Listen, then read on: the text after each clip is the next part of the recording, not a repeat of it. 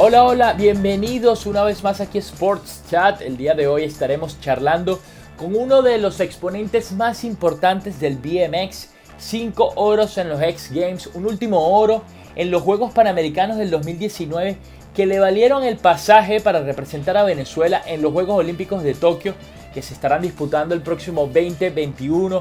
Cuatro Duke Cups, entre muchas otras distinciones Daniel Ders, o como a mí me gusta llamarte, el principal transgresor de la gravedad. Bienvenido aquí a Sports Chat.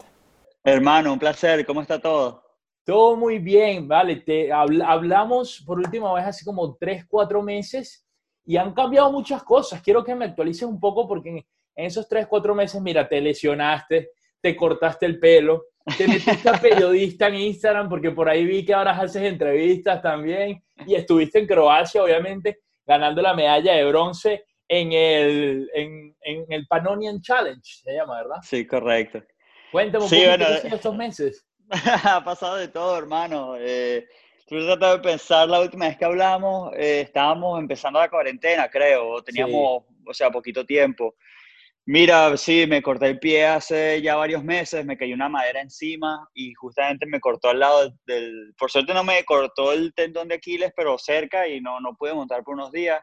Eh, hace poco, ahorita a principios de julio, tuve una lesión en esta parte, en este músculo, el cual, mira, me, me paró prácticamente todo el mes. Eh, o sea, con todo y eso, me dio suerte que las Olimpiadas las, las postergaron para el año que viene, porque hubiera sido complicadísimo tratar de competir con con esta lesión. O sea, es como no tiene fuerza. Y caer con la bicicleta, o sea, si entres perfecto, es como que el, jaloncito, mira, me tenía triste. Fui a Croacia, fui al único evento que creo que vamos a tener este año. Croacia es el único país en el mundo donde nos dejan entrar. Eh, obviamente necesitabas un, un, test negativo, un montón de cosas, pero, pero se podía. Así que me lancé, fui al evento, no fui al 100% porque todavía estaba lidiando con, con la lesión, pero entre todo fino. Eh, terminamos tercero en el evento. Eh, o sea, una experiencia diferente, no, no sin público. Estábamos en el evento sin público, están nada más los familiares y los de la organización. Y es medio loco, ¿no? Porque uno está acostumbrado a escuchar ruido y eso, y, y era, no era silencio, porque tienes obviamente la música y el conductor, pero los aplausos muy poquito, los gritos que no se escuchaba casi nada, así que fue, fue diferente, pero mira, fino poderlo experimentar un evento entre todo pequeño porque no sabemos en realidad cuánto va a durar esto y cuando reanudan los eventos, cómo todo eso se va a desenlazar. Dudo que vayan a dejar, o sea, los próximos eventos que, que sucedan públicos, así que fue fino y bueno, ahora estoy otra vez en casa, ya estoy prácticamente recuperado de la lesión. En un par de días voy al médico que me tienen que leer la resonancia magnética que me hice hace unos días. Eh, me siento mejor, he podido entrenar ya con más tranquilidad y espero ahorita el doctor me termine de dar el, o sea, ese sello de, de, de, que ya puedo darle con fuerza, porque bueno, lo estoy montando, pero entre todo suave, mucha, mucho salto en la goma espuma, tranquilo porque, mira, no lo quiero grabar, de verdad que esto fue un mes y medio todo eh, desesperante porque es como, no te, o sea, estando así no me duele, pero apenas agarro la bicicleta eh, era increíble, así que bueno. Ya, has eh, podido montar normal, si se quiere. He podido empezar a montar, o sea, cuando me pasó, intenté rodar a los pocos días y dije, bueno, espero una semana, el primer día que vuelvo a montar, hice una mal fuerza y me jaló el músculo, o sea, mucho peor que el primer, la primera lesión. Paré un par de semanas, volví a montar un día, no pude, volví a parar otras dos semanas, eh, luego monté dos, tres días antes de ir a Croacia, eh, pero sí, o sea, cuesta arriba, porque como te digo, entre el dolor y que no tienes mucha fuerza eh, en el brazo, súper complicado. Entonces, recién ahorita, como te digo, hace tres, cuatro días atrás, es que empecé a rodar me siento más tranquilo, ya puedo aunque sea rodar todo el parque, pero le estoy dando con cautela porque no quiero jalar eso otra vez y, bueno, retroceder todo el mes que ya tengo ganado. Claro. Daniel, Daniel, ¿y qué tal la experiencia de, de, volar con todo esto nuevo, con esta nueva normalidad, si se quiere, de agarrar un avión, de llegar a Croacia, cómo están las cosas en Croacia y también de, de montarte en la bicicleta? Porque ¿qué, ¿qué tanta diferencia se siente con la energía que, que da el público cuando tú estás montado en la bicicleta. Uno sí, sí llega a escuchar con toda la adrenalina que pasa por tu cuerpo, con toda la velocidad que llegas, si sientes el ambiente y si se nota esa diferencia. Mira, sí, eh, si notas, lo que pasa es claro, ya yo vengo compitiendo hace muchos años y, y, es como que lo entiendo. Yo a la hora de competir es como que, bueno, tengo que hacer mis trucos. Eh, o sea, me ha tocado de todo, con público gigante, poco, poco público, entonces como que medio sé que al final del día depende mucho de mí. No puedo estar como pendiente de si el público va a aplaudir o no. Eh, yo me enfoco en lo mío y estoy, pero sí notaba, o sea, sí había momentos que caías y es como que la memoria siempre te da de que cuando, eh, o sea, aterriza ciertos trucos, hay como una, unos aplausos, hay algo y mira, no, no, no, había mucho, no había mucho ruido. También lo noté con otros corredores los, menos experimentados sí, me, notaba que están como más tranquilos, están como medio apaciguados. Y lo único que supongo que pasa es eso, que no tenían esa adrenalina que te da el público. O sea, cada vez que el público está gritando y aplaudiendo, o sea, te da cierta emoción y, más al principio, cuando no estás acostumbrado, porque imagínate, uno entrena, no en silencio, pero no entrenas con un público que está aplaudiendo. Entonces notaba que estaban entre todo como, no estaban mal, pero no los notaba con la misma agresividad cuando es un evento que está todo, o sea, un evento normal. Y el viajar sí es un poco diferente. Yo me sentí todo tranquilo. Los aviones estaban prácticamente vacíos, los aeropuertos, mira, no hay nadie. Eh, cuando llegué, yo, yo hice conexión en Bruselas, en Bélgica, y ese aeropuerto es la demencia y no había nadie. Yo llegué, tomé unas fotos en el aeropuerto. Eh, mira, de todos los aeropuertos que fui, pasé por Bruselas, Zúrich, en Zagreb, ahí en Croacia, aquí en Estados Unidos, un par de aeropuertos y no había, las cafeterías todas cerradas, las tiendas todas cerradas. Eh, o sea, es como, yo volé de regreso por Washington, D.C. y llegué a un, está en el terminal pequeño y crucé al internacional para, pues bueno, quería comer algo. Mira, caminé todo el terminal y lo único que conseguí fue un Wendy's abierto. Vi que sí, 10 personas en total en todo el terminal. Así que fue, esa parte sí es extraña porque, o sea, son aeropuertos grandes que siempre más bien es un caos. Eh, me gustó mucho porque ahora uno puede caminar con libertad, no estás haciendo mi te cola, pero... Te demoras menos también en migración, te demoras menos en seguridad. Bueno, eso sí, las migraciones en todos los, los, países eran un poco distintos. Tenías que llenar un formulario más de, de salud. Eh, por lo menos el de Bélgica lo haces online y te dan un, QR code y con eso lo, te, lo, te lo escanean cuando llegas. En Croacia también, llenas un formulario en el avión, saliendo, llegando a Estados Unidos, hablas, antes de hacer migración, hablas con, o sea, sí, con, no sé si con un doctor, pero con alguien del centro médico, de aquí. Eso, y bueno, las preguntas, y, te, dependiendo de lo que te decían, o sea, yo escuchaba a las personas que estaban al lado y decían, ah, bueno, te toca 14 días de cuarentena, no puedes salir de la casa. Al otro, ah, no, tú sí bien. ¿Y a ti? Medio, a mí, no, a mí me dijo, mira, te lo recomiendo, pero no me dijo, no, no fue obligado. Eh, yo igual estando en Croacia, o sea, creo que lo más loco es ver la, o sea, la confianza que tienen las personas en lugares distintos. Aquí en Carolina eh, veo mitad y mitad. Llegué a Croacia y es como que si allá no existía la pandemia. Todo normal, o sea, en la forma en que la gente te trataba, pero no veías mucha gente en la calle no veías mucha gente en los restaurantes, no veías mucha gente en casi ningún lugar, así que entiendo que sí es como un, la gente está evitando, pero cuando te topabas con personas era como sin nada. Y al principio, o sea, yo llegué al parque a entrenar y me acuerdo que yo llegué, me senté como una esquina lejos de todo, eh, saludaba a Epa, así, medio lejito, bueno, a un par de panas uno le da la mano, pero, eh, sabes, yo sentía que iba con muchas cautelas y el resto estaban ahí todos como si nada. Yo, bueno, dije, o sea, no, no puedo hacer mucho, lo que puedo hacer es controlar mi situación, yo me, me, me pongo, bueno, me siento en otro lugar, eh, si tenía que agarrar mi, mi, mi morral lo agarraba y, me iba pedaleando rápido al hotel, eh, pero sí, es extraño ver eso, el, el, nivel de confort, ¿no? De cada persona. Eh, yo siento que fui a Pensilvania también la semana pasada, fui al campamento donde yo comencé a venir aquí a los Estados Unidos. Claro, ahorita vamos a y el campamento, Mira, el campamento es gigante y no sentías la cantidad de personas. Entonces como que el distanciamiento social se practica y todo tranquilo, pero sí de repente veías grupitos de, chamitos o de personas que están, notabas que tenían como un estrés un poquito más elevado que otros. Así que es interesante esta nueva normalidad, de verdad. Sí, sí, sí, sin duda alguna nos tenemos que acostumbrar, a unos les costarán eh, menos, más que a otros, ahí te veo con, con tu Red Bull, me extraña que no tienes tu roncito con Coca-Cola. no, ese es para la noche. Ese es para la noche, que también te, que, también te gusta mucho. Pero bueno, eh, vamos, vamos, a tiempo, vamos a tiempos pasados cuando no había COVID, mejor Daniel, para hablar de otras cosas, cuando estabas allá todavía en Caracas, Venezuela, creciendo.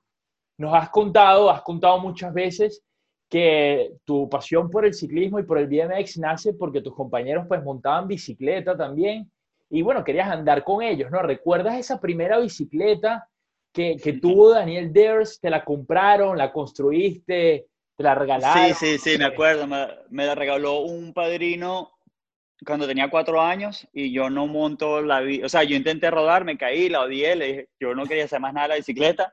Y a los 12 años que, eh, que mis panas empiezan a salir a rodar por, por, bueno, por Chacao en ese momento, éramos todos chamitos, tuve que desempolvarla, limpiarla y bueno, aprender en secreto porque aparte uno, sabes, con esa pena de que no quiere la gente se ría y tal, Ah, yo me no te caías, o sea, no sabías en serio. No sabía nada, no sabía nada, nada, nada y no le tenía confianza y, y bueno, me tuve que poner, eh, o sea, en la esquina a tratar de cómo, o sea, entenderlo, ¿no?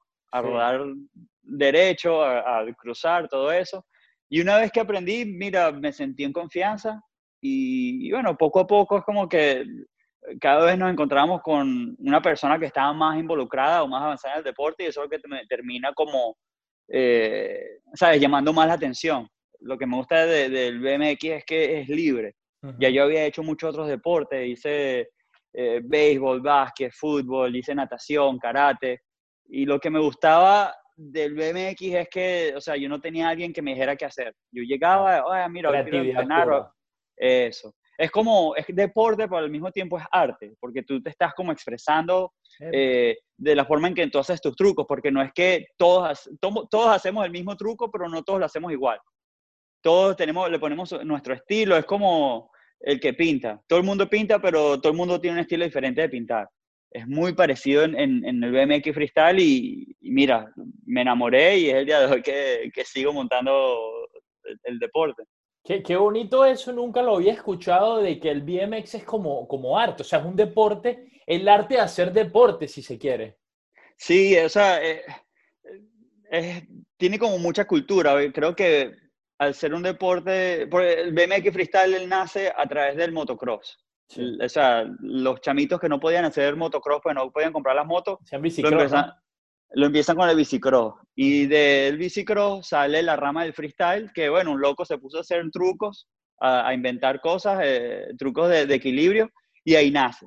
¿Y qué es lo que pasa? El, el bicicross sí era, en ese momento ya era federado, o sea, ya tenía como cierta estructura. Y el, el freestyle era como el lado renegado, era como... El rebelde, usted... Sí, sí, el, el anarquista. claro, el, gremio de, de, ustedes, de los BMX, suelen decir que son muy rebeldes. Un poco. Bueno, eso obviamente ha cambiado, todavía existe cierta rebeldía, pero creo que el deporte maduró y por eso es el día de hoy que estamos yendo a las Olimpiadas. El Comité Olímpico no hubiera decidido que el freestyle entrara si es un deporte de locos que están destruyendo la ciudad. Pero sí comenzamos de eso, comenzamos, eh, o sea, siendo qué sé yo, vas a las plazas y te pones a saltar las plazas y claro, hacer algo extraño. Eh, o sea, uno que otro sí rompió algún muro, uno que otro hacía alguna, algo que no era, no era porque lo querías destruir, sino porque, bueno, te estabas como expresando, ¿no? Eh, obviamente el deporte crece y todo eso ha cambiado, ya o sea, eh, ya tenemos primero que nada lugares donde ir a, a, practicar, no es solo que tú vas a las plazas, eh, bueno, el deporte en sí cambió mucho, ya e, esa época de destrucción ya es muy, muy rara que, que, aparezca. Eh, pero sí, es eso, creo que al prácticamente criarse en la calle, te estás criando con un montón de, de otras cosas del medio ambiente, ¿no? De, de, la ciudad más que todo, que si el graffiti, que si el breakdance, que si eh, los que hacen batallas de freestyle rapeando en la calle, todo eso de una manera o de otra está como unido y tú puedes notar entre el BMX y freestyle cómo hay ciertas, ciertos corredores que tienen una fina algo, ¿no? Eh, por lo menos que, los que montaban, sí, lo, lo, el estilo. Había muchos, los chamos que montaban en la calle, ellos eran más, el estilo era más como rapero. Pero de vez en cuando aparecía uno que vestido rockero y se lanzaba el, el muro más alto que se podía conseguir porque, sabes, en el rock siempre era todo o, todo o nada. Y, y, es como que lo, lo, empiezas a notar entre los estilos del BMX. Y bueno, y por eso me gustó. Uno puede hacer y deshacer. Eh, y al final del día eh, o sea, si haces bien es por ti, si haces mal es por ti, no, no tienes a alguien diciéndote qué hacer. Mira, y, montabas hasta tarde en las calles de Chacao, tenías problemas con, con tu mamá y con tu papá porque llegabas tarde de estar montando bicicleta.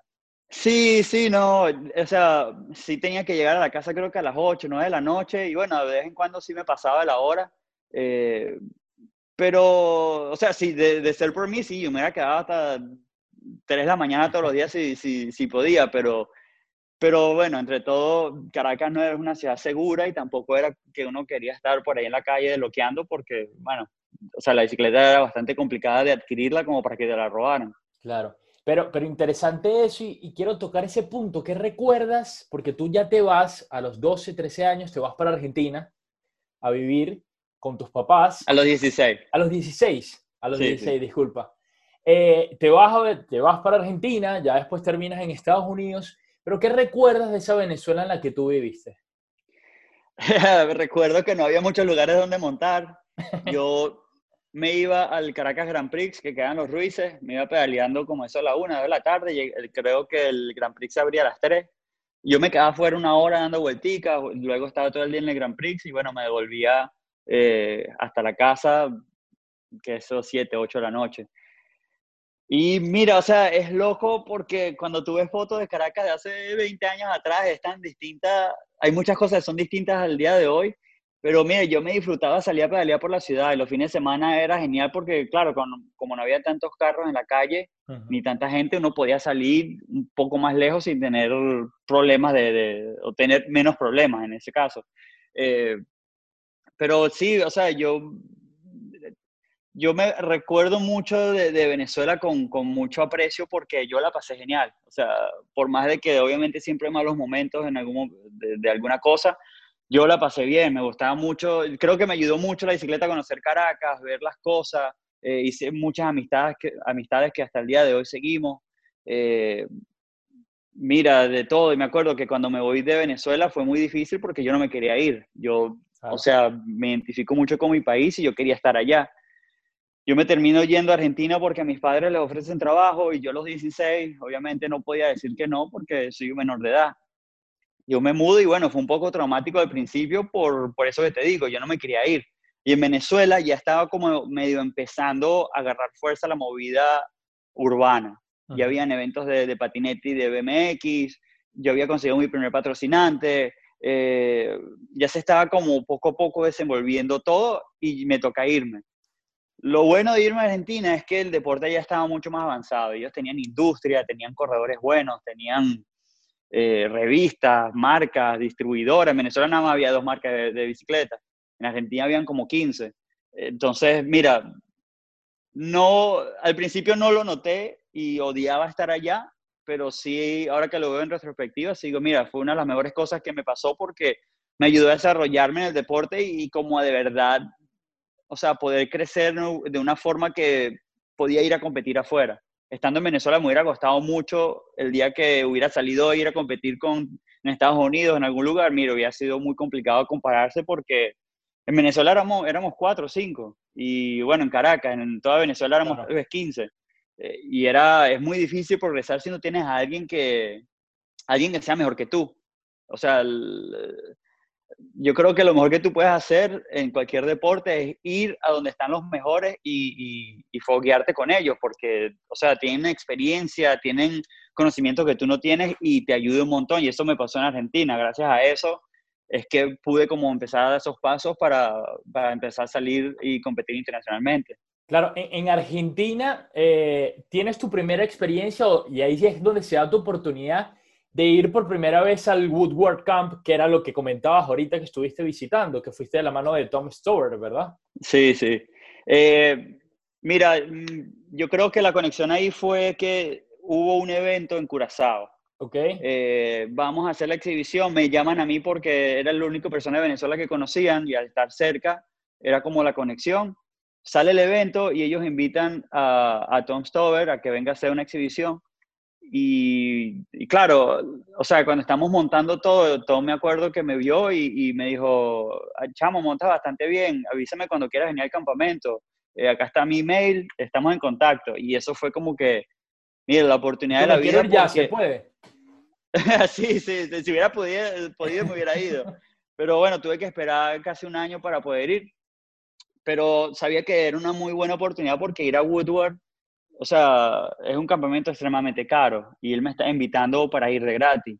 Eh, y la experiencia de Woodward salieron prácticamente todos los mejores del mundo de los años 90, de los años principios de los 2000. Entonces yo sabía que era muy importante para mí poder ir. Yo en el 2004 voy a, voy a Brasil a los Exen, me va bien, me invitan a una competencia en Denver, y ahí es como que empiezo a organizar todo mi, mi, mi, viaje porque digo, bueno, voy a la competencia y de ahí voy al campamento y vuelvo a casa. Y me acuerdo que el último día en el campamento, yo le dije a Tom, mira, Tom, yo no me puedo ir, esto, esto es demasiado bueno. Y me dijo, bueno, quédate en mi casa, no sé, él vivía cerca del campamento. Y me terminé quedando como tres meses. Y de ahí fui a una competencia en California y luego es que me voy a, vuelvo a Sudamérica, pero...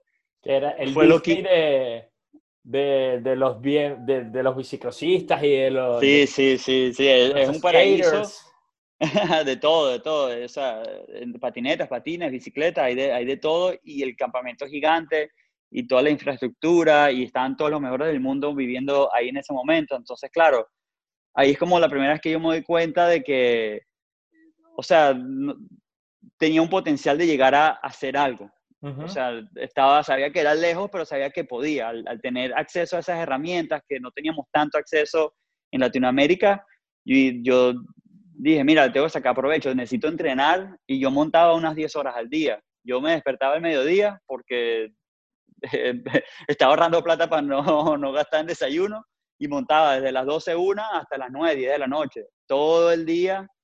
Y mira, cuando, o sea, yo me acuerdo que a veces me lastimaba o se me rompía una pieza de la bicicleta y hacía lo imposible para montar porque yo decía, el día que yo vuelvo a la Argentina en ese momento, que es donde estaba viviendo, no voy a tener dónde montar. Y si porque la Argentina después pasó por la recesión, todo el problema, eh, o sea, los parques empezaron a cerrar y, se complicó toda la escena ya.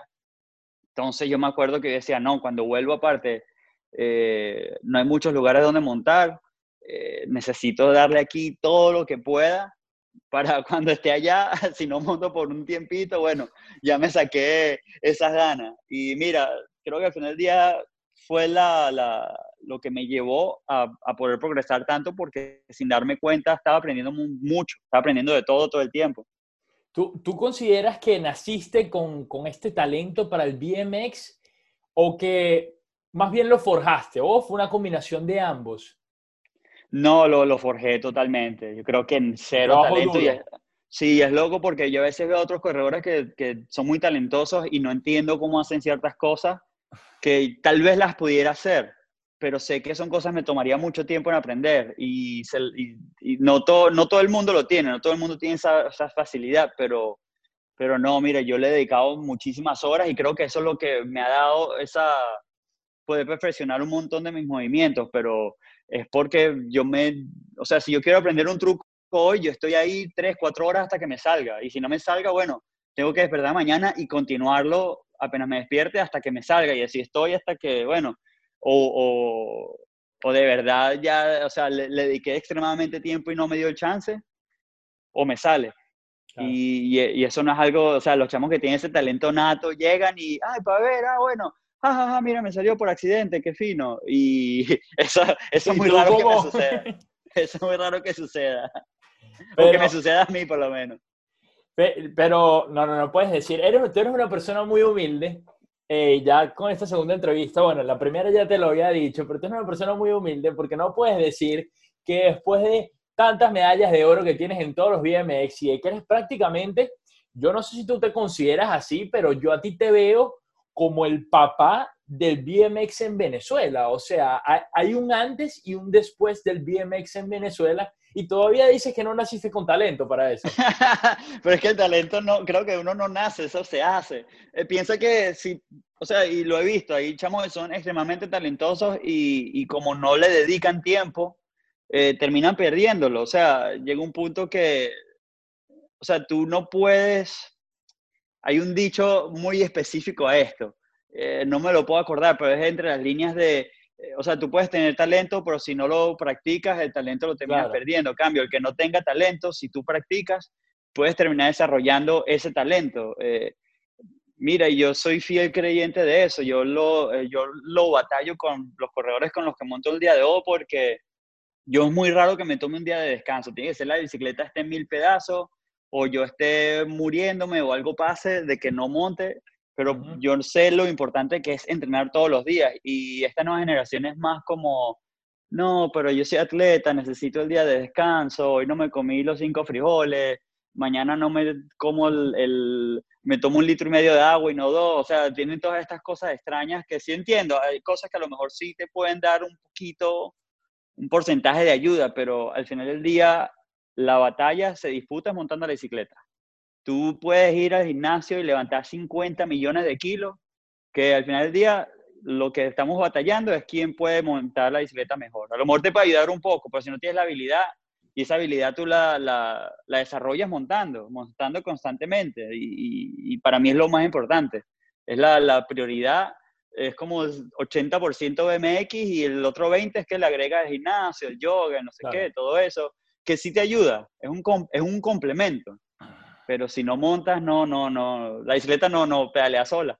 Claro, claro. Ahora, ¿qué tan importante fue para Daniel Ders haber conocido, y aparte de haber conocido, haberse vuelto amigo, como entiendo que fueron, de tu principal ídolo del BMX, como es Dave Mira? Yo leía por ahí un artículo eh, sobre ti y, y no hablaban de eso, pero tú decías, no, que yo quería una bicicleta Dave Mira que acaba de llegar en ese momento a Venezuela. O sea, tú pasaste de querer su bicicleta a ser su amigo. O sea, yo creo que tuvo que haber sido un punto importante en tu carrera también, ¿no? Sí, fue súper loco porque imagínate, más en esa era que no hay internet como lo hay el día de hoy, tú nada más los podías ver en televisión una vez al año si alguno de tus panas tenía DirecTV y, y justamente lo grabó justamente la mamá no lo regañó para que no viera televisión ese día. Y algún video que llegara a Venezuela a través de algún pana o de alguien o alguna revista, eh, era muy complicado ver a, o sea, a, los que eran los profesionales de, ese entonces. Yo cuando vengo a los Estados Unidos, el, cuando vengo al, al, campamento por primera vez, yo me acuerdo que él vino, Mirra llegó, porque él estaba viendo si se mudaba, y me acuerdo, lo vi pasar en el carro, como que sacó la mano, saludó y siguió. Y yo, y todo el mundo, no, ese es Mirra, no sé qué y tal. Y yo me acuerdo que un día eh, yo estaba montando en uno de los galpones, él llegó y yo como esperando que hiciera la demo, mira, montó como 20 minutos y se fue. No sé qué pasó. Luego sí entiendo, él, si había mucha gente, él no le gustaba montar mucho porque, bueno, lo distrae en la foto, no sé qué.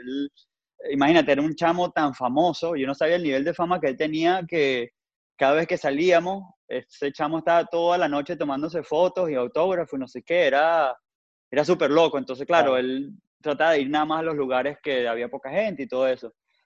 Pero nada, yo en el 2000, en ese mismo año, me acuerdo un día estuve, yo, otro día de entrenamiento, yo estoy solo, llego al edificio, está solo y cuando miro, él está arriba en la U, que la vertical era grandísima, y él estaba allá solo y yo estaba abajo en, la, en el mini ramp y él hacía un, yo hacía una ronda y él me aplaudía y él hacía una ronda y yo lo aplaudía y como que, ah, bueno, fino. Y luego no lo veo más por dos años. El día que yo llego a Greenville, que es donde él vivía, en, eh, aquí en Carolina del Norte, eh, yo me acuerdo que él estaba lejos, estaba hablando con una gente que estaban detrás y todo, y él, él me vio así, le dijo a los, a los señores que, mira, ya va, y se vino, eh, Daniel, ¿cómo estás? Qué fino que viniste, me alegra mucho, estaba viendo los videos, vi que te fue bien la competencia, qué fino, ¿quieres venir a entrenar a mi parque? Él, él hizo su parque, que era solo para él y, y sus amigos, él no dejaba que nadie fuera, extremadamente celoso con ese lugar. Y, no, Daniel, cuando quieras, ¿quieres venir? Sí, yo, sí, sería fino. Ah, eh, toma mi número de teléfono, anótalo. Y yo como que, el teléfono de Mirra. Y yo, ah, ok, sí va. Y dale, dale, si va, perfecto, ¿dónde te estás quedando? ¿Quieres quedar en la casa? No sé qué, y, y, yo, bueno, me iba a morir. Y así todo de, de, entrada.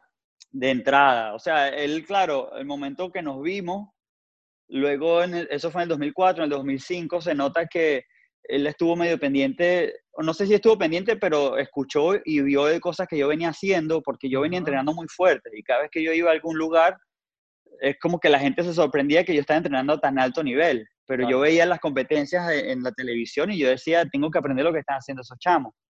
Y, y, claro, yo creo que él notó en mí que yo venía muy motivado y quería entrenar, o sea, a muerte todos los días. Y ese era el estilo de él montar. Él, él también es de esa escuela. Mira, tenías, tenías que llegar decapitado y bueno, hay que poner tirroplomo a la cabeza y te lanzas. Eh, no, no hay, uno no tenía ese momento de que, mira, estoy cansado, no voy a montar hoy.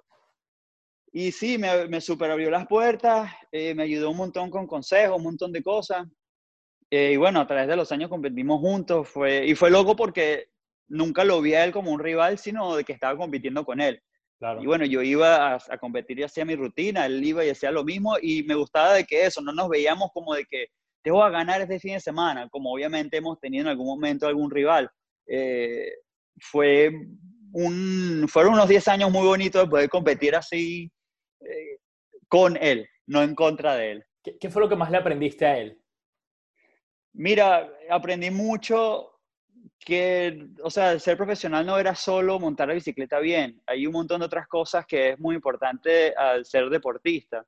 Eh, ¿Sabes? El poder hablar en cámara, poder expresarse, organizar las ideas, eh, cómo hablar con una marca, cómo hablar con el público, o sea, cosas que nadie en realidad te enseña. Es algo muy extraño de verlo, pero gracias a, Mirra y a Jamie Beswick, que es otro profesional con el que terminó eh, entrenando todos los días en el campamento. Mirra vivía en, Carolina y Jamie vivía en, Pensilvania. Los dos tenían una manera muy parecida de hacer eso. La forma, cuando tenían que hacer una entrevista, la manera en que se expresaban era, no era robótica, no era, o sea, no sé cómo explicarlo no, sí, o sea, se, notaba carismático, se notaba emocionante, quería siempre como terminar de escuchar lo que te iba a decir. Eh, y aprendí todas esas cosas, porque bueno, en algún momento me choqué con esas paredes. Yo me acuerdo que yo estaba ganando las paradas del tour y las entrevistas se las daban al chamo de cada segundo. Y un día una de las chamas, la, la, la productora, vino y me dijo, Daniel, yo te quisiera dar la entrevista, pero no puedo porque tú no hablas bien inglés y mi, y mi jefe me dice que cómo te vamos a poner en televisión si no se te entiende. Y bueno, echamos está de segundo desde, aquí a Estados Unidos, pero si tú puedes aprender a hablar mejor, yo te yo trato de empezar, yo te incluyo más. Claro, y mira, yo lo estaba ganando. Y yo llegué y me puse a ver entrevistas de mis panas, de Mirra, de, de Beswick, de todos cómo se expresaban, cómo hablaban, en otro idioma, obviamente, o sea, entender los modismos de las cosas de aquí de Estados Unidos, que eso también fue una curva de aprendizaje. Pero, pero sí, o sea, Mirra me enseñó mucho eso, no era solo el que fueras y montaras bicicleta y ser bueno en eso, hay como que otras cosas. Tú puedes ser el mejor del mundo, pero si eres como decimos nosotros, un becerro, mira, no va, no, no, no, tu carrera profesional sí puede ganar todas las medallas, pero creo que hay mucho más allá de eso. Y, y, bueno, y, y, lo que es después de, de, la, de, de tu carrera profesional, que es cómo desarrollar un poco el deporte. Y bueno, he tomado interés, he hecho poquitas cosas a través de, mi carrera profesional, pero sí sé que es algo importante para hacer el día que me retire de, la competencia como tal. Claro.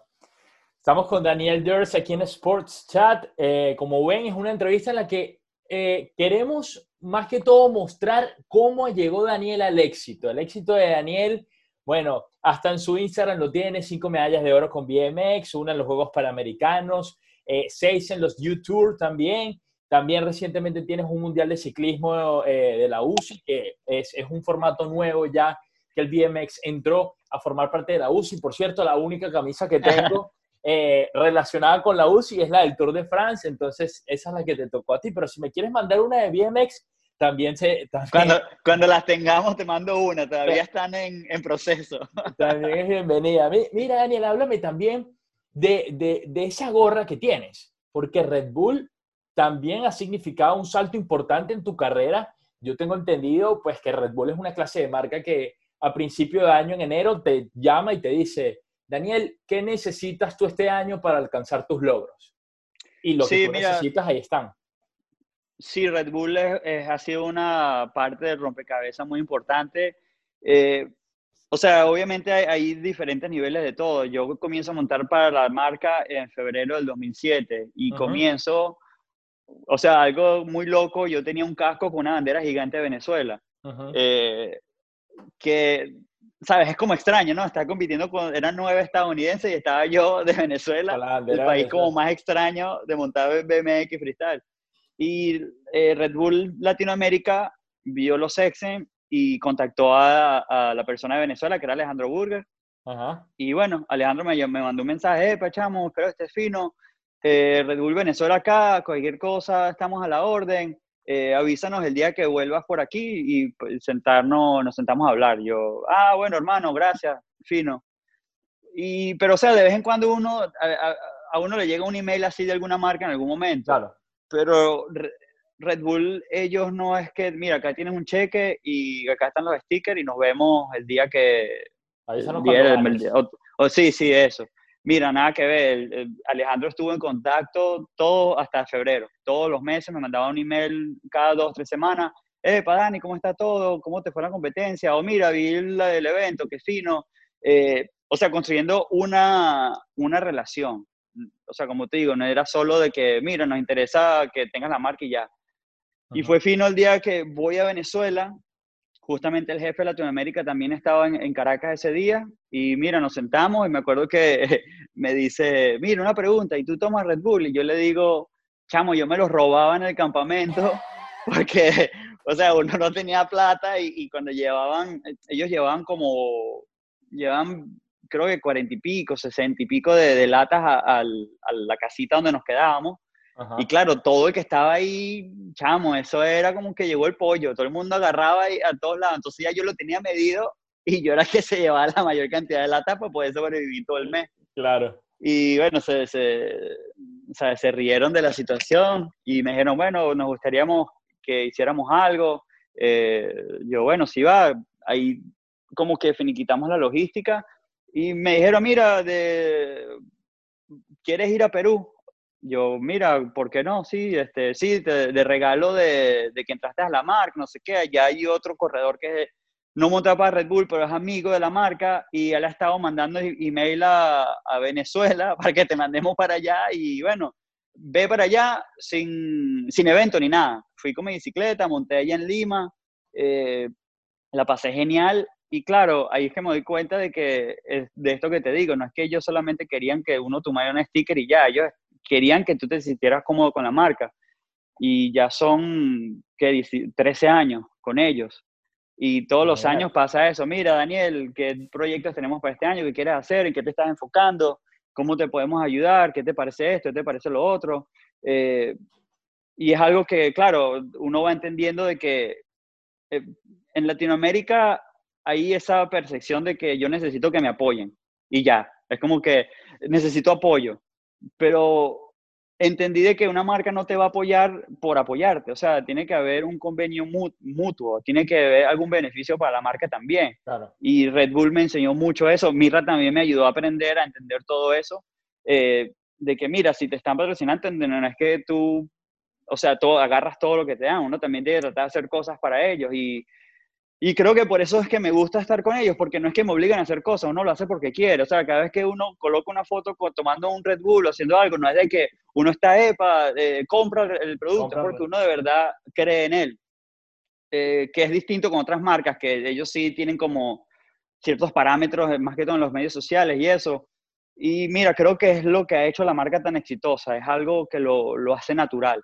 O sea, como te digo, es muy raro que o sea, cuando digo raro, debe ser uno de 600 atletas que lo patrocinan porque, bueno, es, el que de verdad quieren, pero todos los atletas que ellos tienen es porque de verdad creen en la marca. Y mira, se termina siendo un...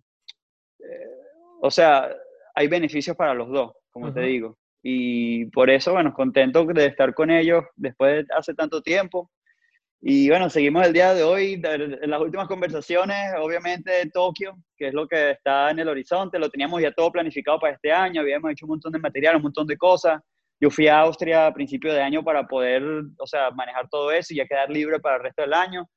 Ahora los postergaron y hace poco tuvimos una conversación al, respecto, como que bueno, hay que rehacer todo ese material, así que yo creo que en los próximos meses me tocará hacer un par de cosas más, pero mira, finísimo porque después de toda la conversación de Tokio y todo eso que estábamos ahí, me dice, nosotros fuimos a un restaurante ahí en Austria y yo les digo, ¿ustedes toman ron? Y los bichos, bueno, puede ser yo, mira, acá hay un ron venezolano diplomático, digamos de pedirlo y se quedaron viendo, bueno, ok, puede ser, tal.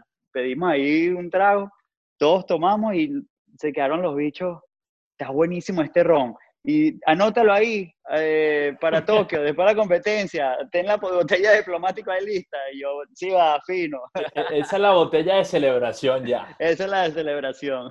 Mira, e, excelente que, que toques este tema, porque para allá iba precisamente tu participación con los Juegos Panamericanos me llama muchísimo la atención que Red Bull, o sea, incluso en este proyecto, porque ya los Juegos Olímpicos estamos hablando de otra cosa, eh, tú ni siquiera puedes correr con la marca porque los Juegos Olímpicos no te lo permiten, vas directamente representando el país, pero a Red Bull le interesa, eh, obviamente, apoyarte y, y, que tú ganes. Tú tenías toda una planificación y llegaste a tus primeros Juegos Panamericanos como representante de Venezuela, porque las competencias YouTube, BMX, aunque eres venezolano, es tu nombre y, ya prácticamente, y escuchas ese himno en ese podio, y yo quiero compartirte acá eh, la rutina de ese día y que la veamos juntos, la rutina que le dio el oro a Daniel Durs.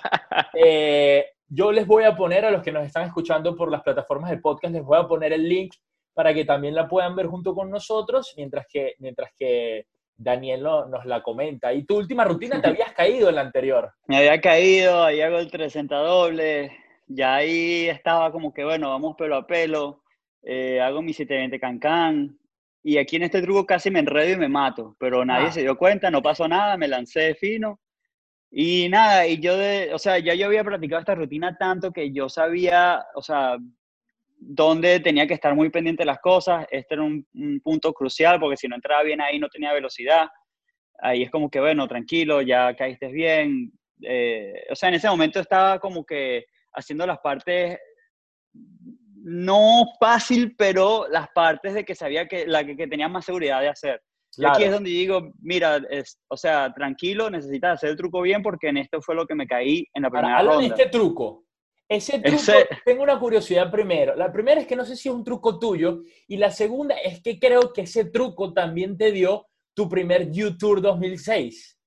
Sí, es un truco que yo inventé en el 2005 y ese truco es el que termina, o sea, como poniendo mi nombre en la industria del BMX porque eh, el front flip era un truco que era nuevo ese año, pero nadie lo podía hacer en esa rampa por la complejidad de poder entrar bien, o sea, primero que da miedo de que estás yendo como en contra de la inercia y segundo de que, mira, si no, si no calculas bien te, te caes al piso, no tienes forma de, de, de, hacerlo bien. Yo le conseguí la forma, lo hago en el 2005, gano el mejor truco en el Baco Jam, que es el primer evento que yo gano en, Estados Unidos, y luego en el 2006 yo me acuerdo que eh, todo ese año no lo pude volver a hacer. No me salía, lo, lo, perdí. O sea, no, no le intentaba, me salía mal, caía de lado. Em, entonces, bueno, lo dejé. Y en la última parada, yo dije, mira, es la última parada del YouTube. Yo tengo que hacer mi truco otra vez. Lo entrené. Yo me acuerdo que esa práctica, yo lo tuve que haber hecho unas treinta y pico de veces, porque cada vez que iba me caía y me resbalaba y me caía y le caía mal. Y luego caía uno bien y me caía en tres. Y así estuve toda la práctica. Y las prácticas en ese momento eran como cinco horas, cinco horas al día. Y bueno, nada, el día que llegó la competencia, yo llegué seguro de que me iba a salir y bueno, me termina saliendo. Eh, es primera vez que sale en televisión nacional, o, bueno, internacional en, para ese evento. Eh, y es lo que termina como solidificando mi estadía en el deporte como tal, porque hago un truco nuevo, eh, gano el Tour, gano la parada, gano el Tour. mira, fue como uno de los mejores momentos de mi carrera porque o sea, como que tilde muchas casillas que son importantes en nuestro deporte. Yo luego cuando voy a Lima, es un truco que es una de esas cosas en el BMX que, bueno, te puedes caer, por más que lo hayas aprendido hace 15 años, las competencias no están decididas hasta que terminan. Claro. Y es loco porque ese día yo me caigo en mi primera ronda y como que, bueno, qué chimbo, me caí. El pana de Estados Unidos me dice, no, lo que pasa es que caíste bien, pero te estrellaste contra la rampa que estaba al lado. Eh, era un poquito angosta. Entonces, como que no, eso no lo había pensado. Y hazlo para el otro lado, no sé qué, que es ahí. O sea, en este video yo lo hago como viniendo de la pared alta. En, en la primera ronda yo lo hice yendo hacia, hacia la pared. Ok. Y mira, eh, nada, me, me, di mi, mi velocidad en, la, en, las prácticas, o sea, las prácticas renegadas, porque no, técnicamente no te puedes lanzar entre, entre corredor y corredor, pero me lancé un momentico. Y nada, el, el, yo estoy pensando en mi ronda, veo la selección de Venezuela, estaba toda la delegación y todo el mundo nervioso, viendo al cielo, viendo al piso, viendo a los costados, no sabían qué hacer. Y yo como que, qué loco, esta gente está más nerviosa que yo que sé que se va a lanzar, ¿no? Eh, pero claro, entiendo. No, los veo. Venezuela no, nunca había visto un evento en vivo, o sea, la, la, la, delegación nunca había visto nuestro deporte en vivo a la hora de competir contra, bueno, o sea, los mejores de la región. El chamo, el de Estados Unidos, él venía a ganar el mundial hace unos meses. Eh, o sea, no era una competencia fácil dentro de todo. Tenías que todavía vencer al que había ganado todo el año pasado. Y nada, yo me fui con lo mío, hago mi vuelta, me sale el truco y bueno, emocionado porque primero de, que pude demostrarte que pude hacer lo que quería hacer. Eh, y pude como demostrarme a mí de que tuve que hacer un ajuste último momento y, fino. Lo, lo, logramos, hicimos la vaina. Y me acuerdo que, claro, cuando toca la ceremonia, que uno va al podio, eh, nada, fino con la medalla, todo, y cuando suena el himno nacional me dio mucho orgullo y mucha alegría porque nunca había escuchado el himno en mi deporte. O sea, claro, nosotros al entrar al ciclo olímpico, que es reciente, es como el 2017, eh, es que, ¿sabes? Empieza, eh, tocaron el himno nacional en el Mundial nada más, un par de veces. Eh, y bueno, y este era creo que la tercera o cuarta vez que, que, toca en, todo, en toda la historia del BMX Freestyle. Así que finísimo porque yo tenía la duda si iba a lograr que eso sucediera en algún momento. Y, ¿sabes? Uno no es que escuche el himno nacional todo el día, uno no lo tiene en el Spotify así, mira, escuchar el himno para pa, tripiar un rato. Uno... Aquí o sea, un Sí, sí, algo que uno, y más viviendo afuera, tal vez viviendo en Venezuela, si lo escucha más seguido por la televisión, la radio. Y nada, me, me, dio mucha alegría porque tenía muchísimo tiempo sin escucharlo y lo que significaba, y es lo que te digo, de que me, o sea, ahí es cuando me di cuenta de que esto no era de que Daniel ganó la medalla, era de que Venezuela ganó la medalla. Y, y fue muy bonito porque digo, mira, esto ha sido una muy buena preparación para lo que va a ser los Juegos Olímpicos, porque es algo del mismo estilo, los juegos son mucho más grandes. Claro. Y creo que van a haber muchos factores el día que estemos ahí, porque bueno, o sea, 11.000 atletas de todo el mundo, de diferentes deportes. Eh, notas como todo la logística alrededor está como nerviosa, porque obviamente todos los países quieren que sus atletas ganen. Y es loco como eso también te puede afectar, ¿no? O sea, que alguien esté muy nervioso lo de ti, eso te puede terminar afectando. Yo cuando estoy en mi competencia me alejo de todo el mundo. He hecho un poquito de broma, jajaja, y nos vemos. Me voy a mi esquina a concentrarme en lo mío. Claro. Así que de verdad que fue una muy bonita experiencia, me gustó mucho. Ven, pusiste hace poquito una foto en Instagram precisamente de la celebración de ese día y el caption casi que se vuelve viral en Venezuela porque pusiste, hoy estuviera compitiendo en la final de las Olimpiadas. Se posterga la fecha, pero no la meta. Esa frase es fundamental, Daniel. Háblame de ella. Mira. ¿Cómo eh, ese camino también? Bueno, ahorita estamos en recuperación, así que estoy esperando, como te dije al principio, que me den el, el 100% para, para, bueno, continuar. Yo sigo haciendo mi tarea, que es lo importante. Yo creo que es algo, esa frase sale porque piensa que todo el mundo tenía objetivo Tokio ahorita a mitad de año y ya faltaban unos meses y te cambian toda la seña. Yo creo que, obviamente, que te cambian la, el, o sea, como que estás por llegar y ahora te cambian la meta es más lejos. eh, la pandemia que obviamente ha afectado a todo el mundo, o sea, esos meses que nadie podía salir a ningún lado en todo el mundo y fue loquísimo, yo creo que, o sea, es fácil olvidarse de, de cuál es tu meta, o sea, como te decía en la entrevista anterior, de que uno tiene que proponerse cosas para mantenerse ocupado, mantenerse motivado.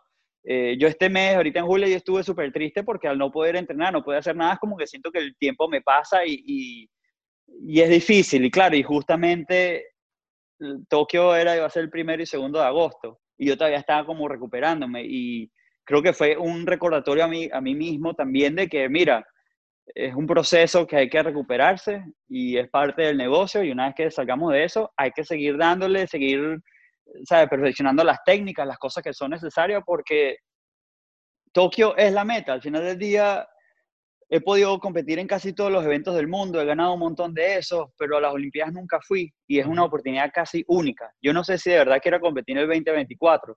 Creo que quisiera hacer los Juegos Panamericanos del, del 23 porque, bueno, es un poquito más cerca eh, pero sé que esta es una oportunidad casi única, así que, mira, hay que poner todo lo... Este es uno de esos eventos que uno pone todas las fichas en la mesa y bueno, vamos a ver quién es el más feo de la película ese día. Y, y, yo acá estoy con el maquillaje a full porque quiero llegar y bueno, hacer todo lo que tenga que hacer. Porque no es un evento que uno quiere ir y, mira, me, estoy satisfecho si quedo de quinto, de cuarto, no, no.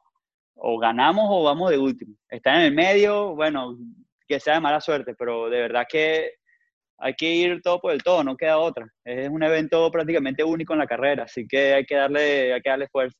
Y no tengo, no tengo ninguna duda de que, de que lo vas a lograr y ahí vamos a estar nosotros eh, con el favor de Dios para contarlo. Daniel, ya para ir, para ir cerrando la entrevista, te lo decía al principio, eres, te considero yo, el papá del BMX en Venezuela, un antes y un después existe de este deporte en nuestro país. ¿Tú lo sientes así? Y ahora que quizás, y no te estoy llamando viejo, pero tú, ya habías pensado en algún momento en retirarte y creo que de hecho aplazaste eh, eh, esa decisión precisamente por, por querer conseguir el oro olímpico, ahora que ese retiro quizás está más cerca que antes, piensas y, y ya empiezas a, a, a, tener en cuenta qué quieres hacer para aportarle a tu país en ese sentido todo lo que has aprendido? Sí, yo creo que hay un montón de cosas que uno quisiera hacer y lo complicado obviamente a la hora de competir es que es muy difícil enfocarse en varias cosas distintas. Yo en Venezuela hice varios eventos hace muchos años cuando iba, eh, porque bueno, siento que es importante, los eventos es como, es el examen, ¿no? Y todos esos chamos que han estado estudiando, han estado haciendo su, su trabajo, o sea, en algún momento quieren demostrarlo. Eh, por suerte ahorita en Venezuela hay más infraestructura y un poco más apoyo a través de las federaciones y, bueno, la Federación de Ciclismo, el, Instituto Nacional de Deporte y el Comité Olímpico, lo cual eran herramientas que no teníamos hace 10 años atrás. Eh, mira, obviamente ahorita enfocado en lo mío, lo que quiero hacer, pero sí sé que más adelante me gustaría tratar de darle un poquito, de, pulir un poquito el deporte en Venezuela. Lo que pasa es, claro, eh, no es tan fácil como parece creo que obviamente la, la, fruta más, más baja es tratar de agarrar a los mismos chamos que ya están montando y tratar de pulirlos un poquito, pero lo más importante creo que sería tratar de construir una infraestructura, eh, o sea, que sea comparable a lo que hay aquí en Estados Unidos y en Europa, porque, o sea, el equipo de Venezuela, entrenando donde ellos entrenan, se van a competir contra los franceses, que tienen una infraestructura que es el, prácticamente el circuito oficial de, de las Copas Mundiales mira, es imposible, o sea, no, no tiene, estás comparando manzanas con peras. Entonces creo que me gustaría tratar de hacer ese proyecto. Obviamente hay muchas dificultades. Aquí en Estados Unidos yo hice mi parque, pero bueno, eh, es, otro, es otro modelo. Yo acá vivo, es diferente hacerlo. En Venezuela me gustaría hacerlo. La pregunta es, no sé bien cómo adquirir esos fondos, porque obviamente al final del día, o sea, es un proyecto caro. Y, y mira, no es fácil, no es que cualquier, no es como hacer un, una cancha de fútbol que, que bueno, hace es recto. Plantas la grama, la cortas y tienes los aros y listo. Esto, mira, necesitas saber lo que estás haciendo, entonces hay que estar muy involucrado en eso. Pero sí, sí me gustaría hacer algo. Eh, tal vez empezar con los chamos, empezar con, lo, con los eventos como tal.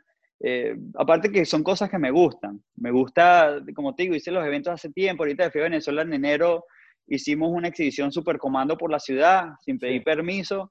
Fuimos, yo compré una bolsa de aire para poder entrenar cuando estaba en Caracas y le dije a los chamos, mira, vamos a salir por Caracas a ver qué pasa.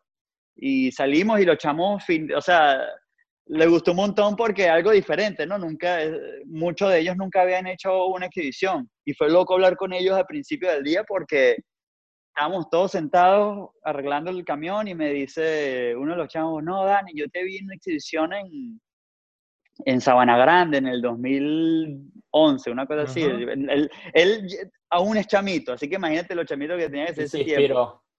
Y me dijo, no, y me gustó la bici, qué loco, el día de hoy vamos a hacer una exhibición. Yo, ah, bueno, para que tú veas un mundo pequeño. Después el otro chamo también. Sí, yo te vi en la exhibición de no sé dónde.